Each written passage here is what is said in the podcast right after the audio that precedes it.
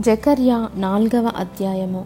నాతో మాట్లాడుచున్న దూత తిరిగి వచ్చి నిద్రపోయిన యొక్కని లేపినట్లు నన్ను లేపి నీకు ఏమి కనబడుచున్నదని అడుగగా నేను సువర్ణమయమైన దీపస్తంభమును దాని మీద ఒక ప్రమిదయును దీపస్తంభమునకు ఏడు దీపములను దీపమునకు ఏడేసి గొట్టములను కనబడుచున్నవి. మరియు రెండు ఒలివ చెట్లు దీపస్తంభమునకు కుడి ప్రక్క ఒకటియు ఎడమ ప్రక్క ఒకటియు కనబడుచున్నవని చెప్పి నా ఏలినవాడా ఇదేమిటి అని నాతో మాట్లాడుచున్న దూతను అడిగి తిని నాతో మాట్లాడుచున్న దూత ఇదేమిటో నీకు తెలియదా అని నన్ను అడుగగా నేను నా ఏలినవాడా నాకు తెలియదంటిని అప్పుడు అతడు నాతో ఇట్లా నేను. జెరుబ్బాబెలునకు ప్రత్యక్షమగు ఎహోవా వాక్కు ఇదే. శక్తి చేతనైనను బలము చేతనైనను కాక నా ఆత్మ చేతనే ఇది జరుగునని సైన్యములకు అధిపతియగు ఎహోవా సెలవిచ్చెను.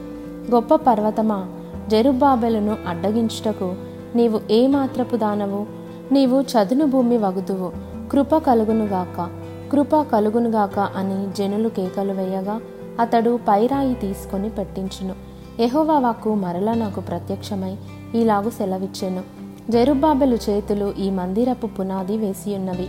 అతని చేతులు ముగించును. అప్పుడు సైన్యములకు అధిపత్యగు ఎహోవా నన్ను మీ వద్దకు పంపియున్నాడని నీవు తెలుసుకొందువు.